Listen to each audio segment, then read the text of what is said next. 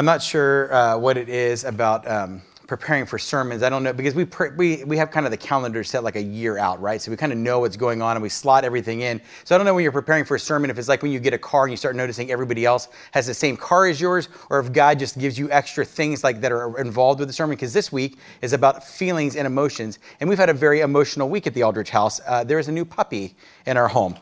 And uh, oh, oh, yeah, that's maybe how some of you feel about it. Um, there is a whole uh, array of feelings I've had about having a new puppy. Um, we had a dog at one point, and it was a very like mediocre dog. It was a, it was a fine dog.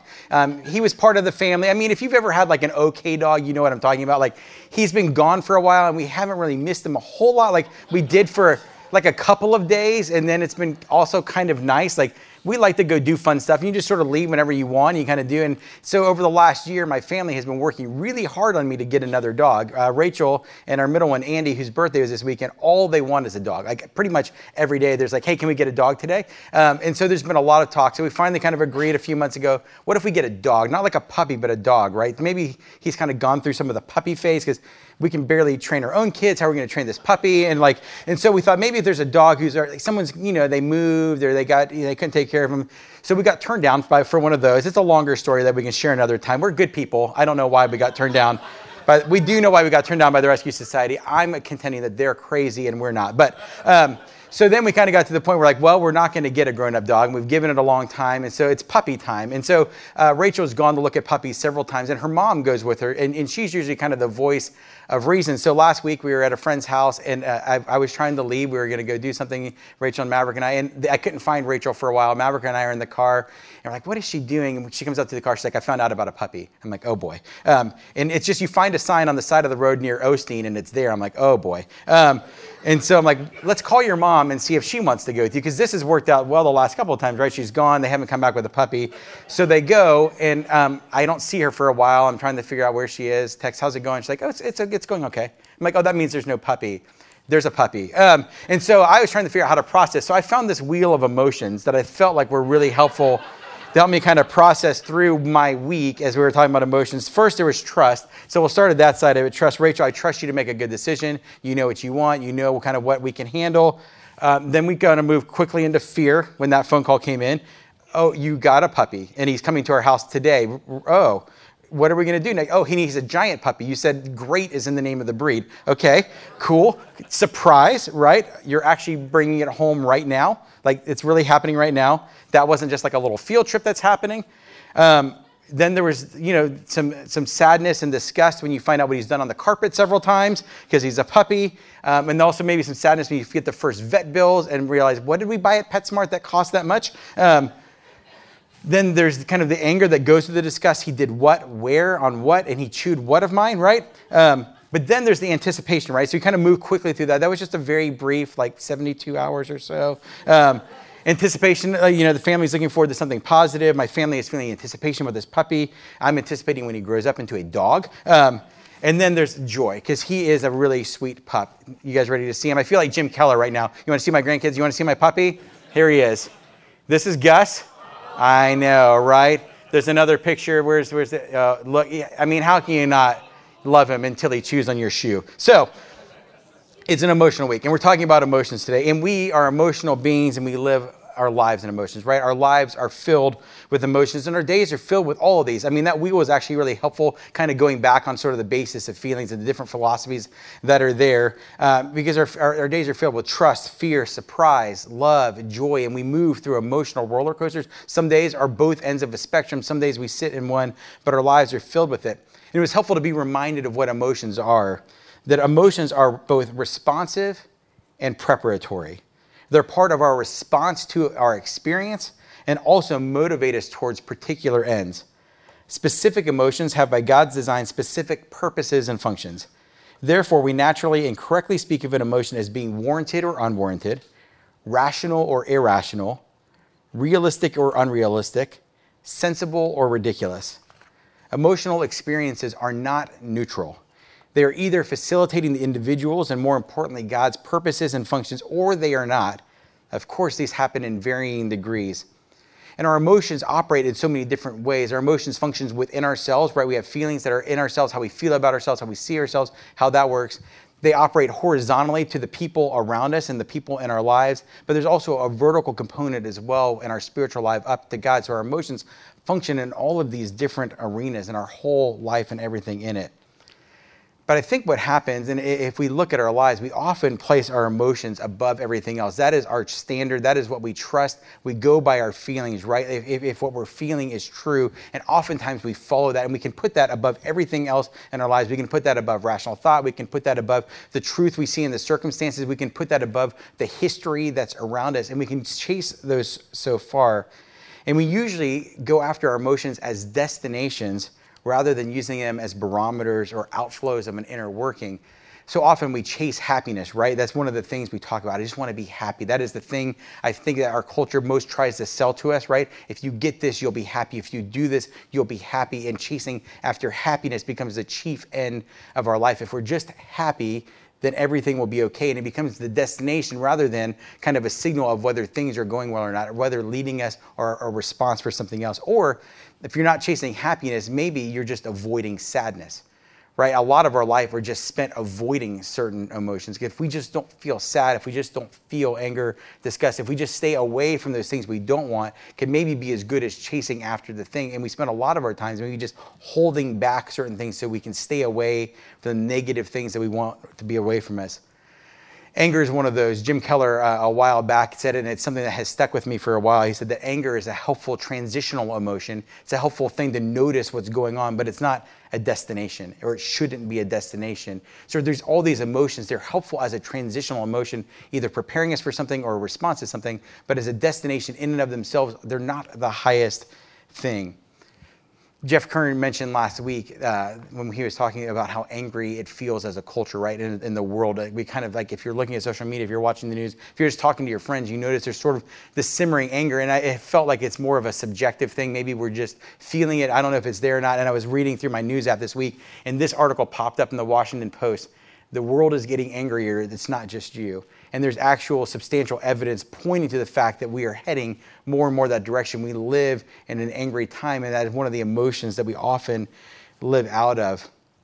It was often said when we read studies that America, we're in the most prosperous time in the history of the world, right? We're in the incredible economic season, we're in all this stuff, but we're also the most stressed country in the world, the most levels of depression, or at least up there with the other countries, right? And you think about, man, we live so deeply in our emotions and they affect so much of what's going on. And we spend billions on emotional health, whether that's on treatment, on counseling, on medication. And these are mostly good things. Often they're very helpful, but so often they are just a band aid on top of something. They're not actually transforming our lives. They're not a transformational element. They're often just a stopgap on the way, and we don't actually get to the part where we get to deal with what's really going on. So, how are you doing? How are you doing in your emotional life? Are, are, you feeling transformed? I mean, we just talked about Easter, we talked about the hope of new life. Are you feeling transformed in your life? Are you feeling this new thing? Or are you just another emotion away from falling apart? Are you living right on the edge of your emotional life? And, and, and if you just have one more thing happen, it's going to all be over. Our, our, spiritual lives, our lives with God, are, are more than just our emotions and kind of in the immortal words of the band Boston, it's more than a feeling, but it's not less than our emotions. Our emotions are actually an integral part of our relationship with God. Let me say that again. Our spiritual life are more than emotions, but they're not less than that. Our emotions are actually a very important part of how God has wired us and how He has wanted us to function and put into the proper context. They help us experience God in a new way, and it's actually a way that He gifts us in our lives. You see, God is an emotional God. This has been something so fascinating to study over the last couple of weeks because sometimes it's easy to think, well, God is just a thinking God, right? He's just a rational God and there's laws and he's immutable and all these things. But when you go back, you realize God is an emotional God. He's always existed from the beginning of time and relationship. There was God, Jesus, the Holy Spirit, the mystery of the Trinity, and He has always existed in relationship. And if you've ever been in relationship, which every one of you have, in some way, shape, or form, you know relationships are filled with emotions you can't be in relationship with another person without there being an emotional component to that. And to get a good understanding of the proper place for our emotions and how they were created, we go back to the beginning, go back to Genesis 1. In the beginning, we were created in His image. God created man and woman in His perfect image and His likeness to be just like Him. And He created us in perfection. He created us in perfect relationship with Him, and He created all of it to be working in perfect order and in perfect harmony. And when he created everything else, it was good, right? He created the sun and it was good. He created the plants and it was good. And then he creates us and he says it's very good. And I can't help but read that as an emotional moment, even in that when God sees his creation of humans as very good. Even in the way they use the wording, it's beyond a subjective way that you can, or objective way that you could measure that. There's something about when he saw us that it was very good. He saw something incredible about what he did in us. And it said in Genesis 1:25 that Adam and Eve, while they're there, it says they were naked and they felt no shame. So again, they were had proper emotions. They felt no shame. They were created as emotional beings. There was emotions from the very beginning, and they felt in harmony with God. There was no shame. They lived with Him. And so the original Adam and Eve, the first humans created perfectly in God's image, felt, and they were in perfect alignment with God. But as we know in the story of the Bible, when you look at it, you get through page one, and all of a sudden things fall apart. I mean, you get one page into the story, and everything's broken because they eat the fruit. God has created the perfect system, perfect harmony, perfect emotions, everything else. He says, just do, don't do this one thing. Stay away from the tree, stay away from it, and everything will be good. But of course, they eat it. And immediately after eating the fruit, Genesis 3 7, it says that they noticed they were naked and they felt shame and they clothed themselves. In 3 2, they felt fear. Adam says, I heard you and I felt afraid. So they had feelings, they had negative feelings. Things were broken. This perfect relationship that was there was separated, and all of a sudden the negative emotions come in. There are feelings from the very beginning. So before that, you have to imagine the opposite was there harmony and peace and joy, and all of a sudden it's broken. And even in 315, God says, I will put enmity between you. I will put brokenness and dissension and the feelings of brokenness and disattachment there. The theologian Derek Kidner offers the following comment on this. He says the climax is a lie big enough to reinterpret life and dynamic enough to redirect the flow of affection and ambition. To be as God and to achieve it by outwitting Him is an intoxicating program. Adam and Eve became ashamed, worried, anxious, and fearful soon after disobeying God. And then soon thereafter, in Genesis 4, the first murder is committed in a context of ungodly emotion. Cain's sinful envy and unrighteous anger. So they go from a perfect union with God where the emotions are perfectly lined up to this broken relationship and the effects that are felt there in their emotions that create more brokenness. And the system continues this cycle of brokenness to brokenness. And our whole selves are affected by that brokenness. Our thoughts, last week we talked about how our thoughts were broken by the fall. We think of ourselves, we think only of what is good for us. We stay in our heads instead of having our thoughts reflect on God. Next week we'll talk about our actions. Our actions are broken in the fall too. How we treat one another, how we use our bodies and ourselves and our actions in that. And today we talk about our emotions. They immediately felt shame and all the brokenness that are there. Our, our emotions are no longer in perfect harmony because of the fall. They're broken and they become a focus either way, right? We either put such an emphasis on our emotions that it is the only truth that is out there. We can go so far into our emotions that it, the only way that we can have a barometer of life is what we're feeling. And feelings are real, but they're not always true, right? And we can put such a heavy emphasis on it, and that can lead on the far end of things to hedonism, right? If it feels good, do it. If I could just get the feelings, I'm going to go all for the feels, it's all of it. I just need to feel alive. Whatever makes me to do that, I just need to live my best life and pursue my truth. Whatever is true in me is what will stir this up and whatever will drive me. Or you can go focus on the far end of the spectrum here and just cut your emotions off you move towards stoicism where you only live in your head and you just cut off your heart and the rest of it. That I can just have this knowledge of the world or knowledge of God and, and cut off the feelings and downplaying this huge piece of how God's created us. Our emotions are no longer naturally oriented in such a way that they contribute to honoring, loving, and obeying God. Instead, our emotions have become self serving, our affections idolatrous, and our passion is for our own glory rather than His. We tend to seek happiness in what cannot last delight in evil, fear that which God forbids, become angry when we should be patient, grieve hopelessly, and hate that which is good. Pervasive holistic depravity means that not only do we choose and think the wrong things, but also that our emotions, but for grace, are wrongly oriented. And it should be no surprise that the world is not working well based on what is happening with this. As we rely on these emotions that are broken and the outpouring of that as it affects our whole lives, our thoughts, our emotions, our actions, when we look around, it should be no surprise that things aren't working. We live in a fallen world. But then Christ comes. Jesus comes, the perfect man. God in the flesh, so he is fully God and fully human, and he lives a perfect life on earth. And it's amazing to track our emotions alongside the story of the gospel because they line up so well. Perfect in the beginning, broken in the fall. And then Jesus, the God man, comes and lives a perfect life. It actually puts on display what perfect emotion looks like in the human context. In his life, we see every range of emotion that there is for humanity. We see Jesus' love. Of course, when you think of Jesus, you think of love, but not just loving in his actions. He actually felt love. It says when a rich young man had a question in Mark 10 21, Jesus looked at him and loved him. So he has the feelings, the emotions of love towards other. He feels compassion. Luke 7, when the Lord saw her, his heart went out to her and he said, Don't cry. He felt anger. We see the perfect display of anger. What is righteous and justified anger when he flips the tables when, in the temple, when this injustice occurs? It is anger rightly placed, and we see how anger lives out and how it should be a transitional emotion, how it should be lived out when he sees injustice. We see Jesus feeling sadness. Though he knows the big story, he feels sadness, a very human emotion when his buddy Lazarus dies and Jesus wept. He felt the sadness around him. He feels grief. This is one of those ones I think we forget about, but when in, in the prophecies in Isaiah, he said he would be a man accompanied, a man of sorrows and acquainted with grief. You think about the, the, the, the coming king, the Messiah they were looking for, one of the ways he's described is a man of sorrows and acquainted with grief. He knew the brokenness, he felt it but also Jesus felt joy. John 15, he says, These things I have spoken to you so that my joy may be in you and that your joy may be full. He wants us to have joy, and he felt joy. He felt the whole range of emotions, and he felt them perfectly, and we get an image of what that looks like.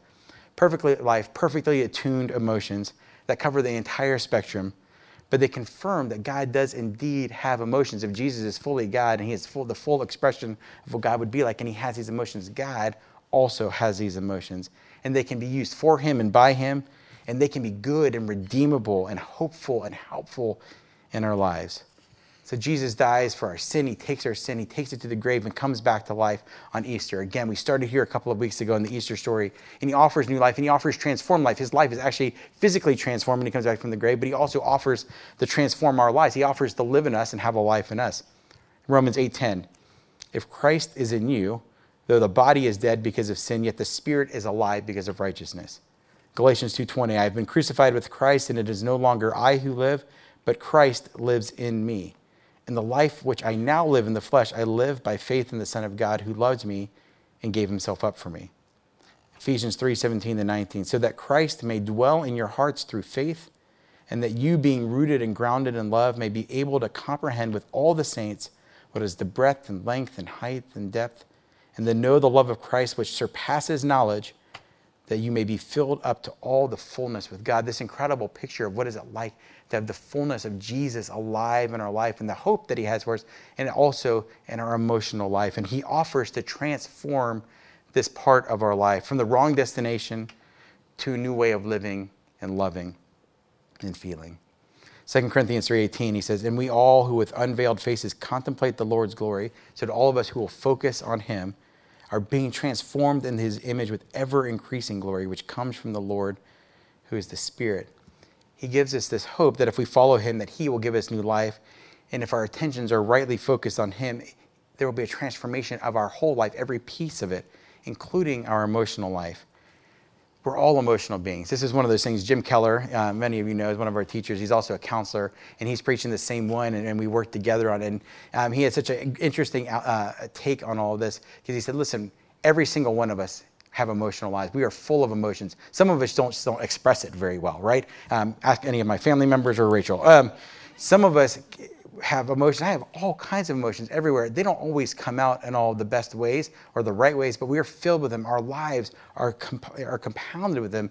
We all process through them in different ways. And realizing that this emotional part is an important aspect of our nature as human persons, created by and like and for a holy and personal God, delivers us from several of the prevailing misconceptions about emotions. And, and we see in Scripture that we are instructed to hate sin to rejoice. Always listen to these emotional words that are here.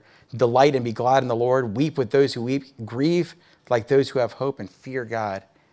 Particular emotions such as fear and joy and delight are essential components in fulfilling the primary purpose of our existence serving and glorifying God. Serving God rightly requires right emotions. And the capacity for emotions is designed by God as part of His divinely ordered plan they are necessary for us to properly know and to relate to God. They are designed to facilitate the fulfillment of the great commandments. Loving God with all we are and all we do, and loving our neighbor as readily as we love ourselves. The properly functioning Christian soul requires passions and affections that are properly trained and that care about the things that God cares about. In fact, Christian virtues and values require a mature emotional life. It's interesting. I think that we're in a time that we can go one way or the other, right? Again, we can go so far into emotions, and including in our church life, we can either just chase after emotions, or we can go so far the other way of only knowing God in our head, and that will be enough. But even as far back as the 1700s, this was not something, this is more of a recent phenomenon of, of cutting these things off. Um, Jonathan Edwards at the time said ma- mainly the same thing that for although to, for there to be true religion, there must indeed be something else besides affection. Yet true religion consists so much in the affections that there cannot be true religion without them. I mean, early on in the history of the church, there was a recognition that it was our heart, mind, soul, actions. It took all of our lives to live this out. Now, this does not mean that new life in Christ necessarily makes us more emotional, although the process of this redemption certainly renews emotions, it can redirect our affections. In increasing measures, we're enabled to wholeheartedly love God and our neighbor and hate evil and sin. And this is to say that new life in Christ does not make us any less emotional, but the renewed heart enthused with the Spirit of God can and should experience diminishing measures of sinful emotion and idolatrous affection. Our emotions should start lining up more and more with Him and become more alive in Him. In Galatians 5, Galatians we talked about earlier this year for the first part of the year, in Galatians 5 talks about what a picture of freedom for followers of Him looked like. Those who would place their faith in Him, and in fact covers our emotional life. Galatians 5, 22 through 23 is the scripture that's printed on your bulletin.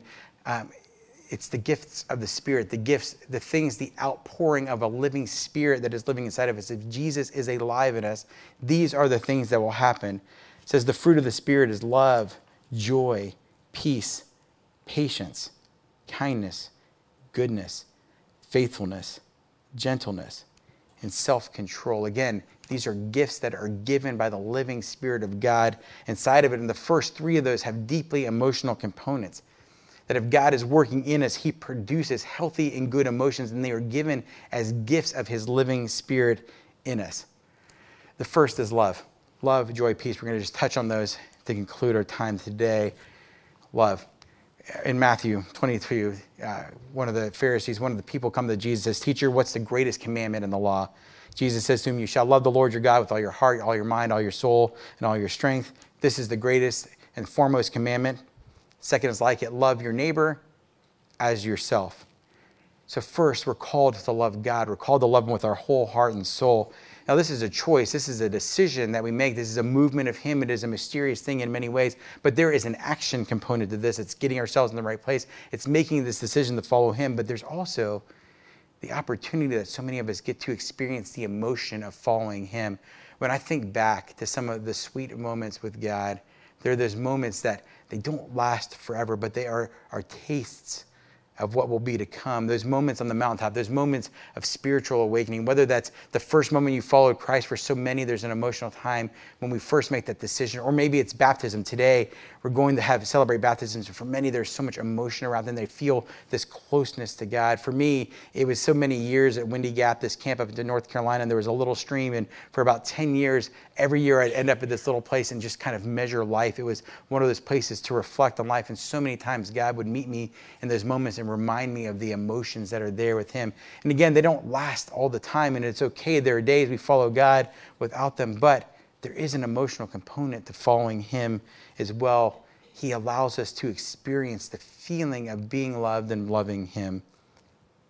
Then He calls us to love our neighbors. He calls us to love others. And again, love as an action is there. We have to decide to love. We have to serve. We have to do these things. We'll talk more about the action side of it next week. But if you think about it, if, if, we're truly called to love our neighbors, it can't just be something we do as a detachment. To love your neighbors as yourself means to actually have to be in proximity. It means that there has to be some sort of emotional connection with them as well. We have to be close enough to love them. And that can, love can happen, that emotional part can happen in so many different ways. And sometimes it starts with the feeling. If you think about your first time, maybe you're married or you're dating, or, or the first time you had a crush on someone, that emotional response where you're drawn to someone, sometimes it starts with emotions and turns into the actions of of serving, the longer you're together, you realize you have to keep taking those steps.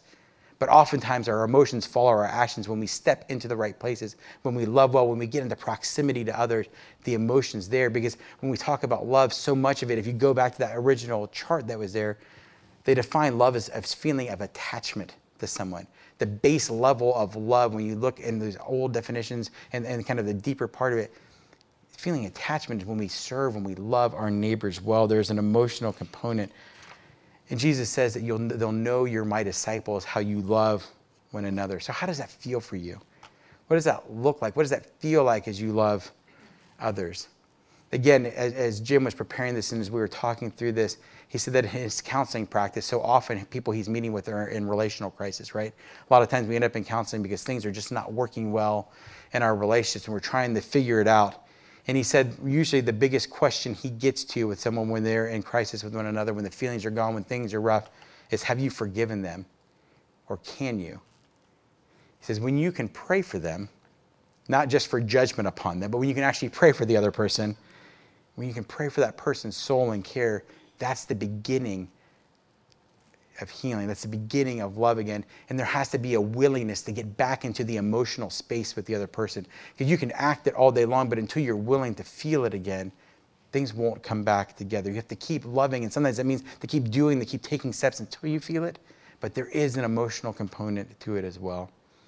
And then he says to love our neighbors as ourselves. So, what does it mean to love ourselves? Where, what does it look like and feel like to love yourself? And I think the question to ask is Do you love yourself well? Am I loving myself well? Am I doing self care? Am I getting a good diet? Am I eating well? Am I resting well? Am I exercising? Am I self medicating instead of dealing with some of the things that are going on inside? How is my spiritual nourishment? We live in a culture that makes it hard to love ourselves well, right? It tells us to be someone else, to act a different way.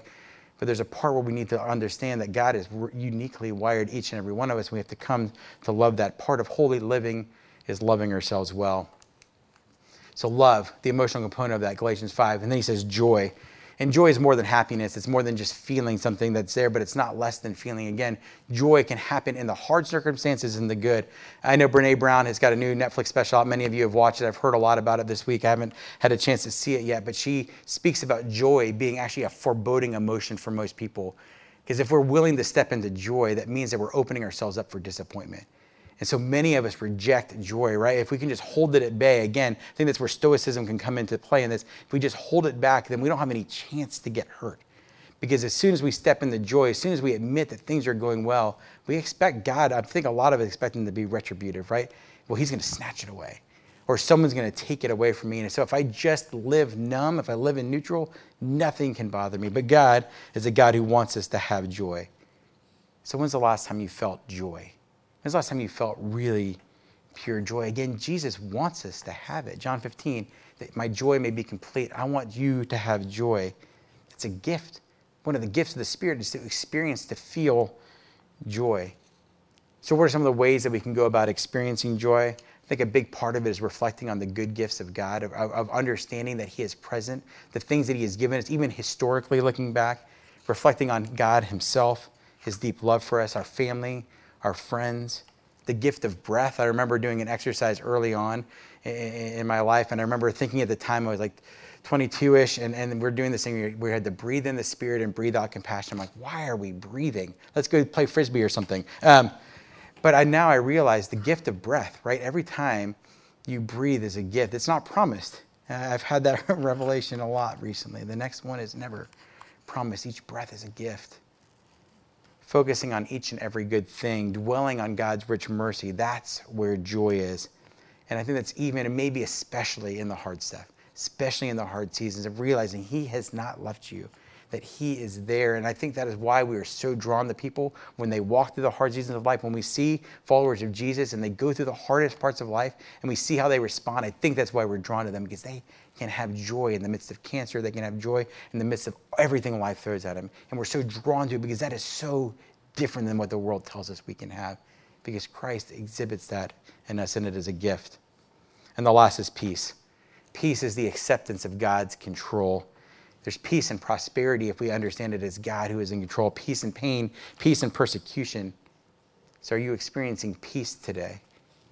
I love that song that we sang earlier today Peace be still, my heart, And even as I sing those words, I sing them into me sometimes. I, I need that spoken over me. Those words are so powerful. It is the hope that if we understand that God is in control, we can have peace in the midst of any season in our life.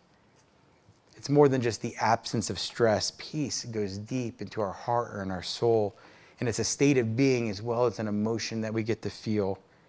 Jesus says, I will give you peace. Don't let your hearts be troubled. In me, you will have peace.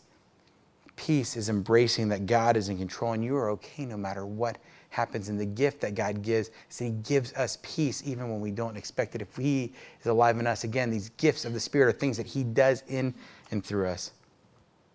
So, do you want to be emotionally healthy? Do you want a new life? Do you want to come to life? I mean, the series is called Coming to Life. Do you want to feel fully alive? Kingdom living is living with holy emotions and emotions that give life our color and they give it zest and they direct us closer to God. For our lives to be wholehearted, I've loved that image this week of a whole heart that if we are truly coming to life, we need to have a whole heart, that our emotions need to be lined up with Him, that He wants us to have a whole heart to live out of. We need to focus our thoughts properly on Him through the reading of Scripture and prayer for us to know Him, as Jeff spoke about last week, our thought life, and then to rest and to put our faith and trust in Him. This trust and faith will produce our affections and attentions toward Him and now allow our emotions to be fully expressed and aligned with Him and also to ourselves and to the others that are around us. Our emotions and affections are intended to bring glory to Him. And as we trust and rest in Him alone, we are enabled to orient them for Him and to Him. God's power over all things brings order and sense and meaning and purpose to our lives and our emotions. When we understand our emotions in the light of God's power, particularly when coupled with a wholehearted understanding of His compassionate presence with us and loving authority over us, our emotions are situated within ultimate and divine perspectives that temper, order, and direct them. The God of the Bible aims to establish his lordship not just over our actions and our thoughts, but also over our emotions, our affections, and our feelings. Our emotional states are windows into our souls, revealing the allegiance of our hearts. Is he the source of our joy and happiness? Does the fear of the Lord orient and temper all our other fears? Is he Lord over my emotions or do they rule me? Are my feelings for him or against him? Who or what is the chief end of our affections? Let us endeavor to think God's thoughts after him, experience emotions that exalt him as Lord over all, and as we'll talk about next week, conform our actions to his word. Let's pray. God, you uh, desire to live in us. You desire to give us new life, a new life that looks different, a new life that can operate in every season of our life and in every circumstance, and that can be a gift and a blessing to those around us. Lord, and you want our thoughts. God, you want to use our whole lives, not just piece of them. You want our full thoughts and our mind focused on you, and to be able to think beautiful thoughts and to come up with new ideas and to radically change the world and the people around us by the way we think and the way we're willing to give our thoughts to you in the ways we're willing to think hard about things and to question and the doubt and the wrestle and to put together new ideas that were never possible before. And God, you want us to use our actions. You want us to use our hands and our feet and our lives in the ways that you've given us to do unique things. But God, you also want to use our hearts. And there are some here who are so in tune with their emotions and know how to use them so well for you and by you and with others. And God, there are so many of us that struggle with them as well and don't know the proper place for them, God. And I pray that today you would remind us that you desire them, that you have purpose for them, that they are gifts, that they are barometers, that they are ways that you speak to us, and that God, through our wholehearted worship of you, of through our whole life being used by you, we can and will be transformed by you, and not just for our sake, but for the sake of others. And pray all this in Jesus' name. Amen.